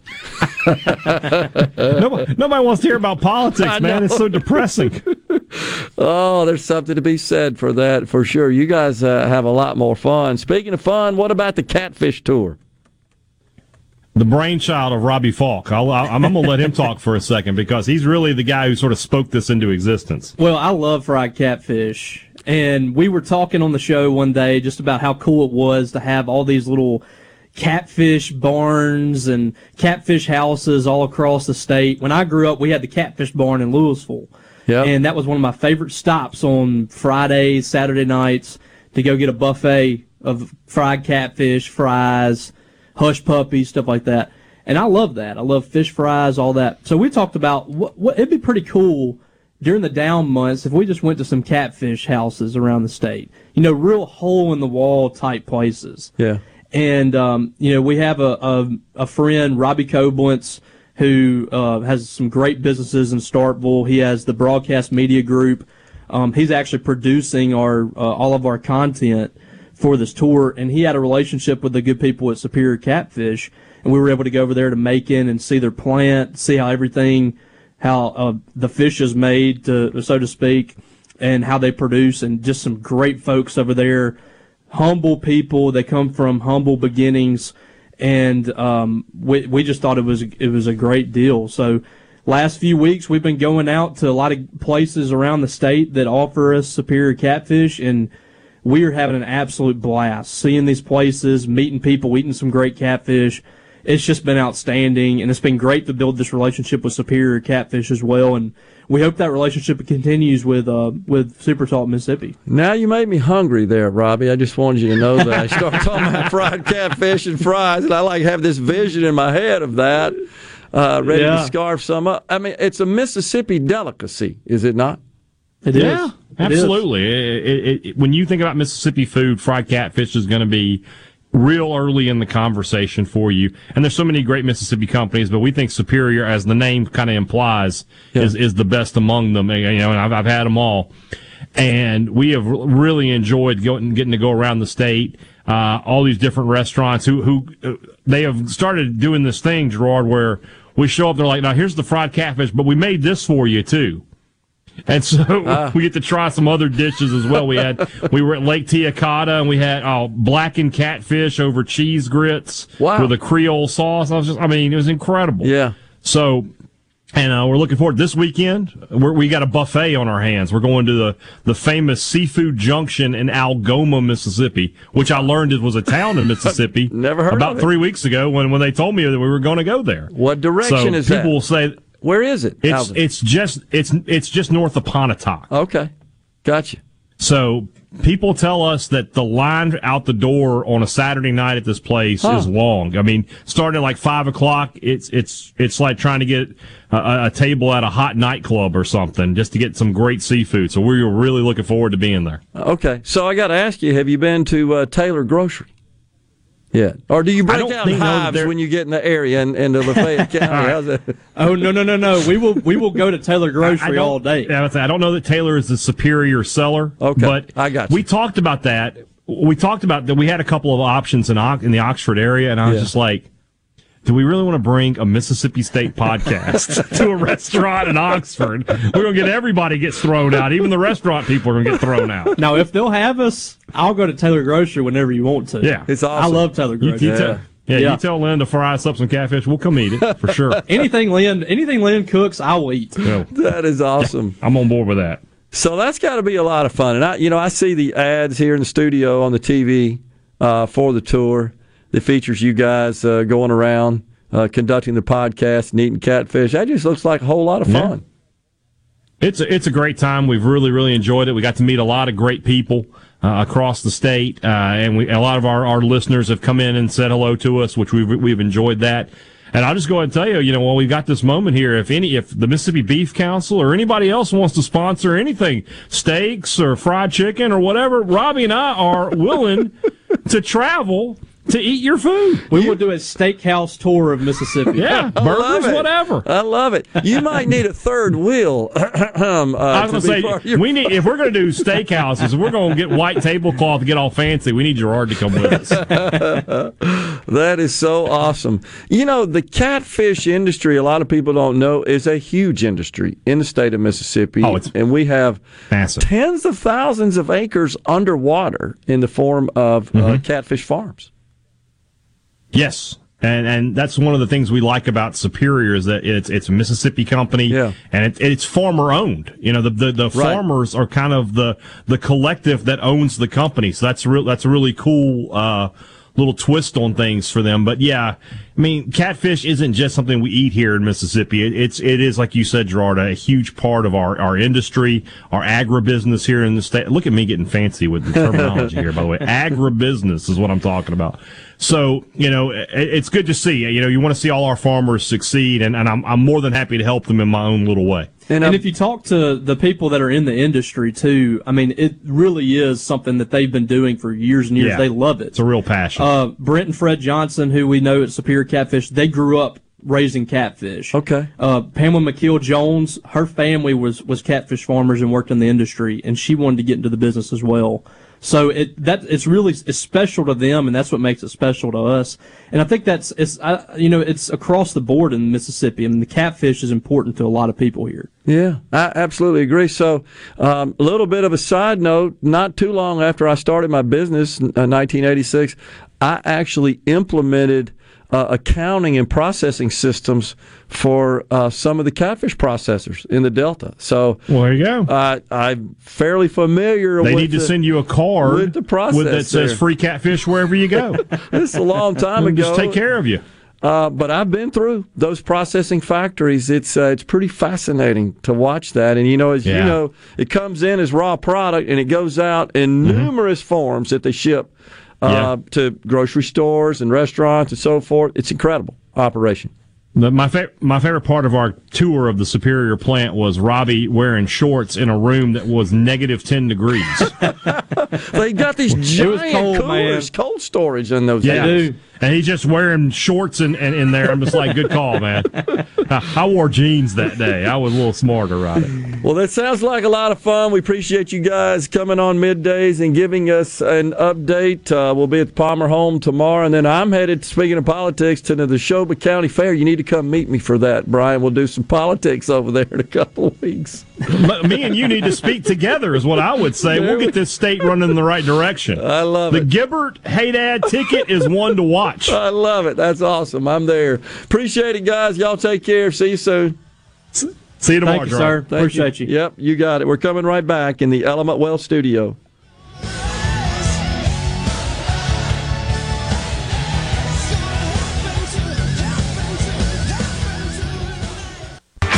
Check it out. Let's do this. The talk that keeps Mississippi talking. Middays with Gerard Gibert Let's get on with it. on Super Talk Mississippi.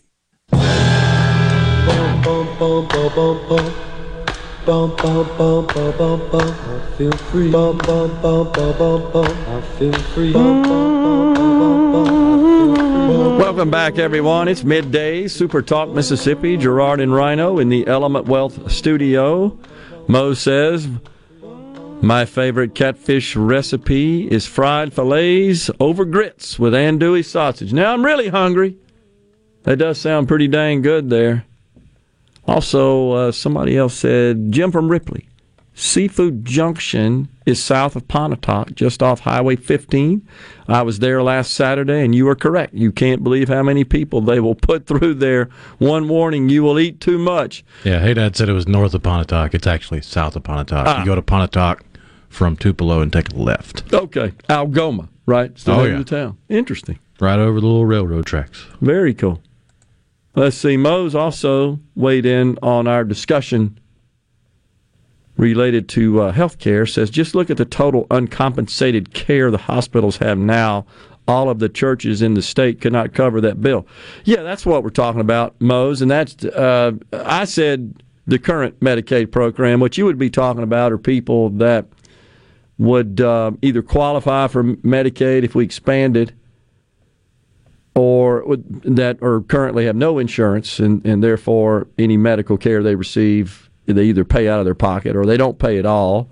Or you also have a number of people that have private coverage. I've been hearing this rhino from healthcare professionals that uh, just basically stiff the providers in the hospitals on um, their responsibility as you know you have co-pays and deductibles co-insurance. And they uh, they just don't pay.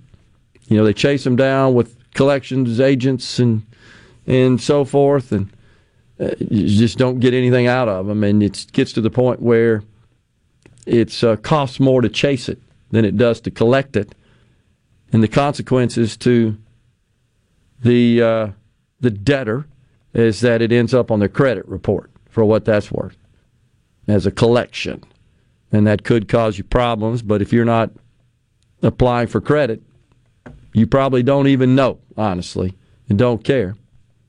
But that's about the only tool they have is to flag your credit report, report it as a collection, what's called a collection. But yeah, your point's well taken. That's the point I've been trying to make, Mose, is that we have a lot of uh, uninsured. We have the highest uninsured population in the state. We have not expanded Medicaid, which uh, tends to um, drive that number north. And we have a lot of, unfortunately, people with low incomes that don't qualify for Medicaid because we don't have expansion, or maybe they're just outside of the uh, the threshold for being eligible for qualifying, or they work and don't earn enough money or don't feel like they do to purchase insurance through their employer, even when their employer offers it. They're employee portion of the premium. It's um, it's expensive. By the way, saw a report the other day expected that healthcare premiums will rise. Isn't that great news? By seven percent next year. What the expectation. It's already crazy expensive. In fact, if you think about it, I mean the average individual only coverage, just a single person, what's that now? Eight, nine hundred bucks a month, I believe. Something like that.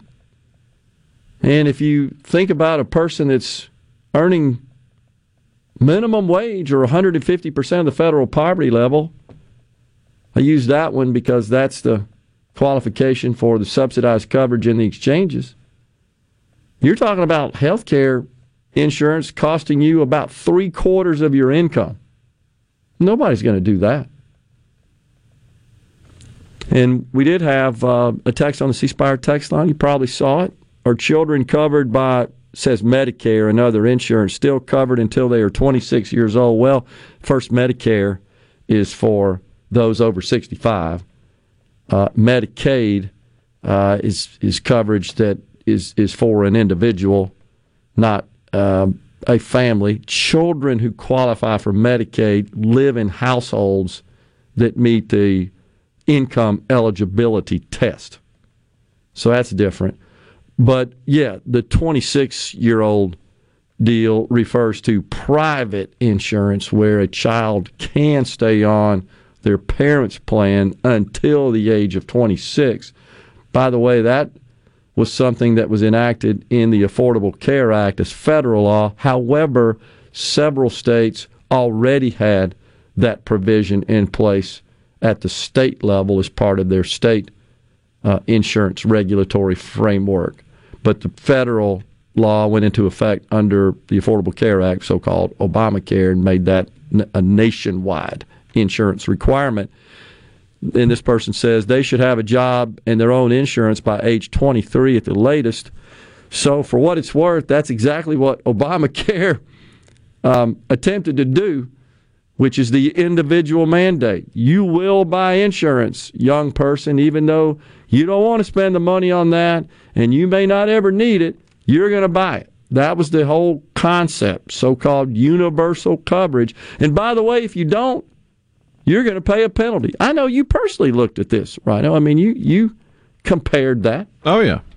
And the penalty was um, it escalated. I want to say in the first year it was like two hundred fifty dollars, went to six fifty. You know, it had a it had a, a phase in to I don't even know what it is now, like twelve hundred fifty bucks or something like that. Well, the mandate was struck and the down. mandate was was uh, repealed under Trump. He said we were going to repeal Obamacare and have quote great health care, but the only really thing they got done was eliminating the mandate.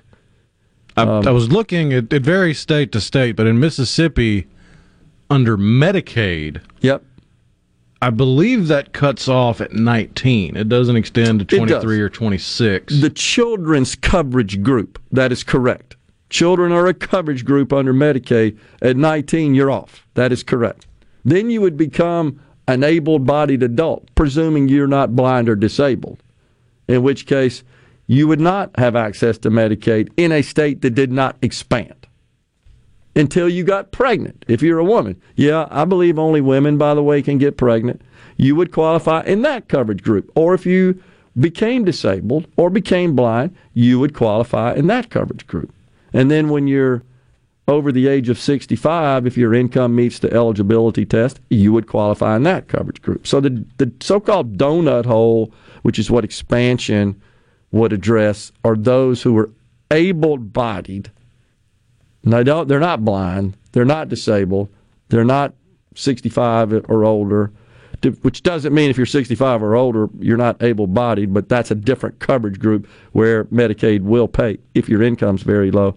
But that's the whole. That's the 220,000 people in Mississippi that would be covered under Medicaid if we expanded.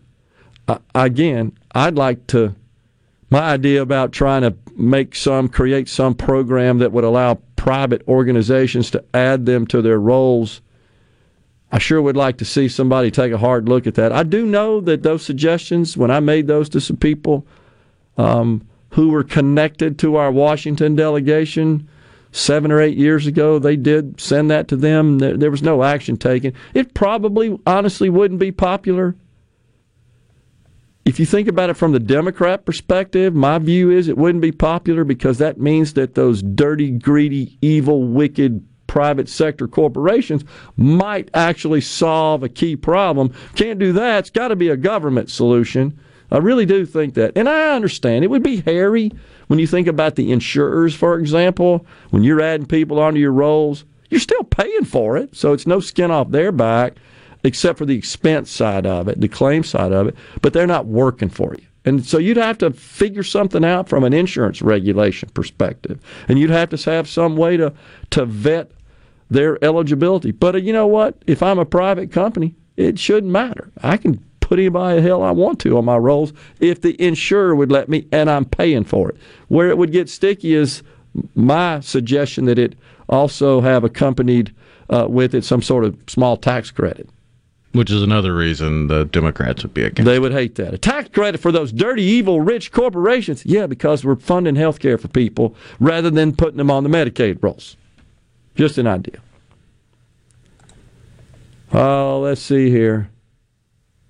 I'm 36, supporting a family of six, making 260 a day, weather permitting, and the only way I could afford insurance is to cut off our power, water, and cut way back on food. So there you go. That I think is a a more typical example than we would care to acknowledge in our state and in our country that you sort of put that at the bottom of the list. And most people know they're taking some degree of risk by not having coverage. But they also understand that under our laws, you can't be turned away for health care, whether you can pay or not. And that uh, went into effect. Yes, was going to be four hundred dollars something a month through my work insurance with Aflac. I got to believe though that would just be for you, right? Not your entire. Yeah, just for me. Just send it in. Yeah, four hundred bucks a month. That's because your employer is covering some of the other portion of it. It's probably more like eight hundred dollars a month total for individual coverage. We are stepping aside for a break.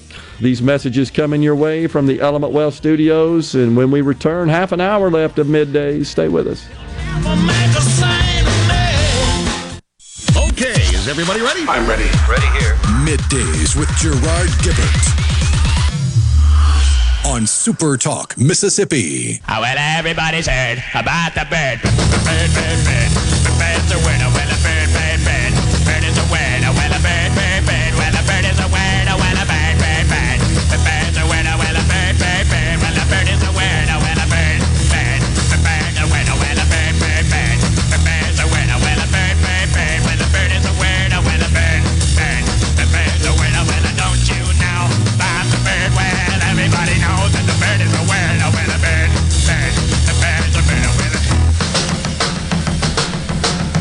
Where'd you come up with that one? It's the Trash Man. I, I remember the song, but what is that? Early '60s, late '50s? 62. There you go. How about that? Tim from Tupelo says Vantage Insurance is a joke. I haven't heard of that one. No place in Tupelo accepts it. I have to drive to Oxford for appointments. I had a, an EKG scheduled last Friday. With insurance, they wanted 600 bucks. That's enough to get your blood pressure boiling. I told them where they could stick that 600. So curious, Tim, did you go ahead and and undergo the EKG test or did you just did you walk out? Just curious. You don't have to tell us if you don't want to. But I'm not familiar with that particular coverage, but it's not surprising given that I'm not familiar with it that you don't have a local provider that accepts it. I'm actually surprised you found one in Oxford. Is that I don't think it is. One sold in the ACA exchanges? I don't think so.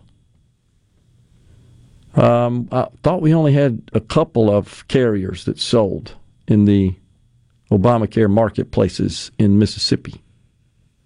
Magnolia Health, I think, was one of them, as I recall, and I don't remember the other. But the you know the big problem, of course, is these carriers, or pardon me, the providers. They want not more insurance companies to deal with; they want fewer. It just makes their life easier. They don't want to chase them. They want to get sort of comfortable with one. They know them. They know each other. They file claims. They pay them. And it's uh, it's I think a ruse to say you've heard they heard this all the time. Well, we just allow insurance companies to sell across state lines, and that would fix everything. It it wouldn't, and that's been tried, and there's nothing preventing that now. I mean, a, an insurer can sell insurance in Mississippi, provided they meet the requirements as prescribed by the Department of Insurance and the regulations that they have promulgated. I mean, there's nothing special. The hard part is why would an insurer want to come into a state that honestly has a sick population? That's one thing. And secondly, establishing a network, right? So, Tim, to your point, that physician or physicians in the Tupelo area that aren't in Vantage's network means that you would have to pay out of pocket and then file your claim on the insurance and wait. Most people, of course, want to go to the doctor and hand them their insurance card if they're insured and not have to pay anything but maybe a copay before they leave. Just depending on the nature of the services rendered and the and the agreement with the provider for the services.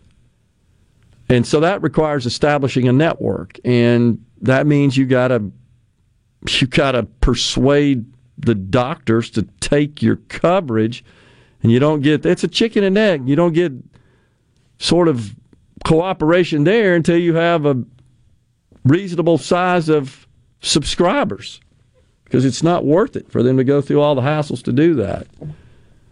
And this is where there's a, been a been a lot of discussion a lot of buzz about moving the so-called single payer. He says, by the way, nope, he canceled it. He didn't pay the $600. Well, I hate to hear that, Tim, if it's going to have a negative impact on your health, uh, my friend. So if it's something that you need to complete uh, for health purposes, I hope you figure something out in that respect. and it is a nightmare. Yeah, I get it. So I'm just curious as to why you wouldn't purchase insurance that has a, a greater network, which honestly is probably eh, top of the list of importance when you're buying private coverage is who takes this coverage. So I don't have to pay out of pocket other than a copay when uh, for the visit for the services. And in Mississippi, which is the case in most states, there's typically one dominant carrier. Here it's Blue Cross Blue Shield. United Healthcare's made significant inroads in the state of Mississippi. And then you've got large companies that are headquartered outside of Mississippi that have employees inside of Mississippi who are covered by whomever their carrier is in that headquarters state, but Blue Cross actually acts as what's called a TPA, third party administrator, for many of those other carriers for the services and the network inside the state of Mississippi. It's just it's brutally convoluted, and the way and the reason it is is because there are multiple parties in the transaction. That's what makes it difficult. It's not a typical transaction. Is healthcare that just involves two parties, the buyer and the seller. This has got a third party injected in it, sometimes multiple third parties, and that just complicates the heck out of the whole deal. Yeah, he says I shot for coverage two years ago. They made all these promises about coverage that didn't pan out. Says Tim from Tupelo. Yeah, I I can see that, but I just wonder if that six hundred dollars is coming from a deductible. Could be a deductible, and not a copay. Yeah, so that's the other part. But it depends on again the services. You know, some some services you just have a copay, doesn't go against your deductible. Some it's both. Some it's one and not the other. Just it, that's where it gets complicated. So when you start, you know this, when you start reading the the basic tenets of the plan, even employer group insurance, it'll hurt your head. Honestly, trying to understand all that. Um, deductibles, copays, co-insurance, and all that sort of stuff, and uh, t- typically, the way that works is you got a deductible up to a certain amount, and you got a, you're responsible for that amount for the services, except certain wellness services, right, which are covered except for a copay. You may not have a copay on that, and then once you hit the deductible threshold, then you'll have a situation you, you'll enter into a co-insurance situation. Typically, that's 80% paid by the insurer, 20% paid by the patient, and then you'll hit the threshold on that in a year, and then it's 100% paid by the insurer. That's a that's a typical sort of progression. But it's it's complicated, and honestly, the average person just no way they understand all this. And gosh, if you call for help, it's still hard to understand. Not that the folks aren't helpful and willing to assist you, but just crazy. Um, there was something else. Yeah, Thomas in Greenwood. So it says it's right for the government to force me to cover him. Thomas, you do have insurance. I think you told me that one time. Remember, I asked him. You do realize that your premiums are covering care for other people, but you seem to be okay with that. Is there is that because that's private sector situation, or I, I don't know? But that I mean, insurance is a concept built around this pooling. That's that's sort of the miracle of insurance is that a bunch of people pool their money into a big pot and it pays out people who are irresponsible. I mean, I could say that I have automobile insurance and when I see a wreck on the side of the road, I'm paying for that essentially. Now I have the privilege of also receiving reimbursement from my insurer should I be involved in an accident. Uh, it's it's a risk mitigator. And same is true with health insurance. But but the bigger question is, okay, then how do we handle these people that don't make enough money to pay their own uh, for their own health insurance? We just had a, a, a listener, Tim, says, yeah, showed up and had a six hundred dollar. You're probably right. That probably wasn't co-insurance. That's probably deductible hadn't met it for the year yet, whatever his deductible is. And there are limits on that under Obamacare on how high deductibles can be. It's actually full out of pocket cost. I want to say that's up to like eight thousand bucks a year, something like that, if I'm not mistaken, for an individual, which means co-pays, co-insurance, deductibles, the, the out-of-pocket cost to the to the patient. Um, but yeah, you can't afford it. Well, what do you do? What what if you know somebody had a more serious problem? How how do we handle that? What's society's answer to that? Federal law says I talked about this yesterday. You go to the emergency room and you got to stabilize them, whether they can pay or not. That's under the EMTALA law, a Ronald Reagan idea. Shouldn't say it was his idea. He signed off on it. He supported it that wouldn't fly, I would argue, in conservative circles today. And I submit that most people, Rhino, don't know that was a Ronald Reagan invention. Just like they don't know that the so called Obama phones are really Reagan phones. That's where that came from. 1984, 1985. Passed while he was president.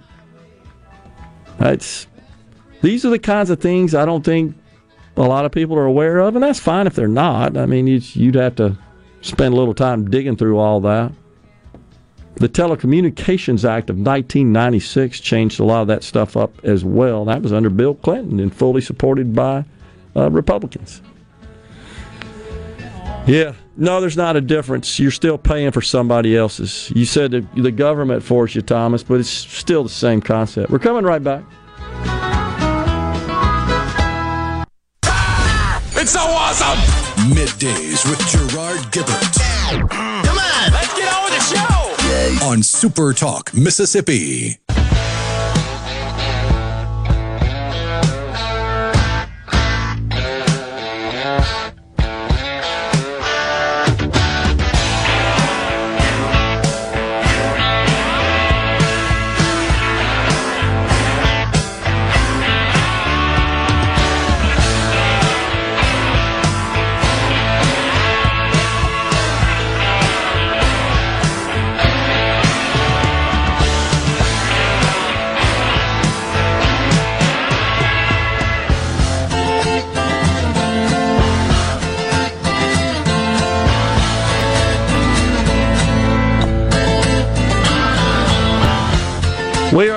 Final segment, midday Super Talk Mississippi. Once again, we're going to be at the Palmer Home for Children tomorrow. Looking forward to that. Got to get up early and head up there. Going to be an all day affair with a radiothon. Going to be something. Jerry in Waynesboro watching FBI director before Congress, but the Democrats keep changing the narrative towards MAGA and classifying all Republicans as domestic terrorists. Yeah, you kind of thought that was happening. I believe Christopher Wray is there on behalf of the FBI to defend the FBI, which has been under much scrutiny and criticism from Republicans. We'll see. Uh, let's see. I'm not sure what the solution is on the C Spire text line, talking about uh, being, uh, let's see, eligible to stay on your parents' insurance up until age 26. Yeah, it wouldn't apply to Medicaid. Sorry, I meant to say Medicaid, but it wouldn't apply. There is there's a coverage group for children, but they wouldn't be on their parents' insurance. They would just be eligible for Medicaid until, as Rhino said, 19 is the cutoff date under the under the coverage group uh, for children, sponsored by Medicaid. The reason I brought this up in the first place is because I can remember several years ago I had a patient. I'm a nurse, and he was on his parents' insurance, which was Medicaid. No, not possible. Maybe it changed since then. Nope, hadn't. Or maybe it was private insurance. Yep, probably was. It should. I'm just responding there, folks. It should seem kind of crazy that you can drive at 16, join the army at 18, drink alcohol at 21, yet you can stay on your parents' insurance until 26. Another instance of diminishing the incentive to get a good education, good job, and be prosperous. Wow, we could we could take that much further than that. Just so you'll know now, you pay for that. You look at the categories of private insurance. There's the individual. There's individual and spouse there's individual and family, individual and spouse and family. So there's multiple categories, and each one of those has a different price tag because they're covering more people. So it's not like that it's a giveaway. It's not like it's free. It's not like the government's paying for it. Uh, the parents typically are paying for it. And Um, usually, for a child or at, the, at this point, somebody in their early 20s to stay on their parents' insurance, they still have to be a dependent That's right. as filed on their parents' taxes. That's right. Um, but and which means they're in the household. Typically, there's some other test of that as well. I, I'm all about it. Yeah, get a good education, get a good job, be prosperous. prosperous. Well, heck, that's the fundamental problem uh, in the country right now. Is we got a lot of people who are on the sidelines, even a lot of young people, and just the cost of living is is exceeds what they're able to earn, what their earning power is. Even if you have an education, which is something we've talked about considerably, you spent a lot of money and gone into debt to get some worthless degree, and now you're wondering why you can't make ends meet because you can't get a job pays more than 30, 40 grand a year, and you got $100,000 of student debt. So you lap that on to got to have some housing, food, transportation, energy, and then you lump onto that $800 a month of insurance, 10,000 bucks a year of insurance. And that's not counting out of pocket copays, deductibles, and co-insurance, which can go up to 8,000 bucks. So I, I, I think we have to at least be honest about what truly is affordable. I know Thomas says, yeah, they can afford cars and this and that and the other, but Tom's fact is there are 220,000 people in the state of Mississippi whose income is below $19,000 a year. So that doesn't leave a whole lot of money for a, a whole lot of anything. And it's also got to consider that they may not tip the scales from an income tax perspective, but they are paying for Social Security and Medicare. Well, the, the circular logic problem that Thomas is having is he's talking about, well, if they can afford a car note, maybe they shouldn't be able to have socialized medicine, his words, if they have a car note. But in order to enforce that, you'd have to allow the government to have oversight of every dollar you spend to make sure you're not spending more than you can afford so you can afford socialized medicine. That's that's true. That's absolutely true. So do you want the government to know what your car note is, what your rent is, break down all your monthly bills for you?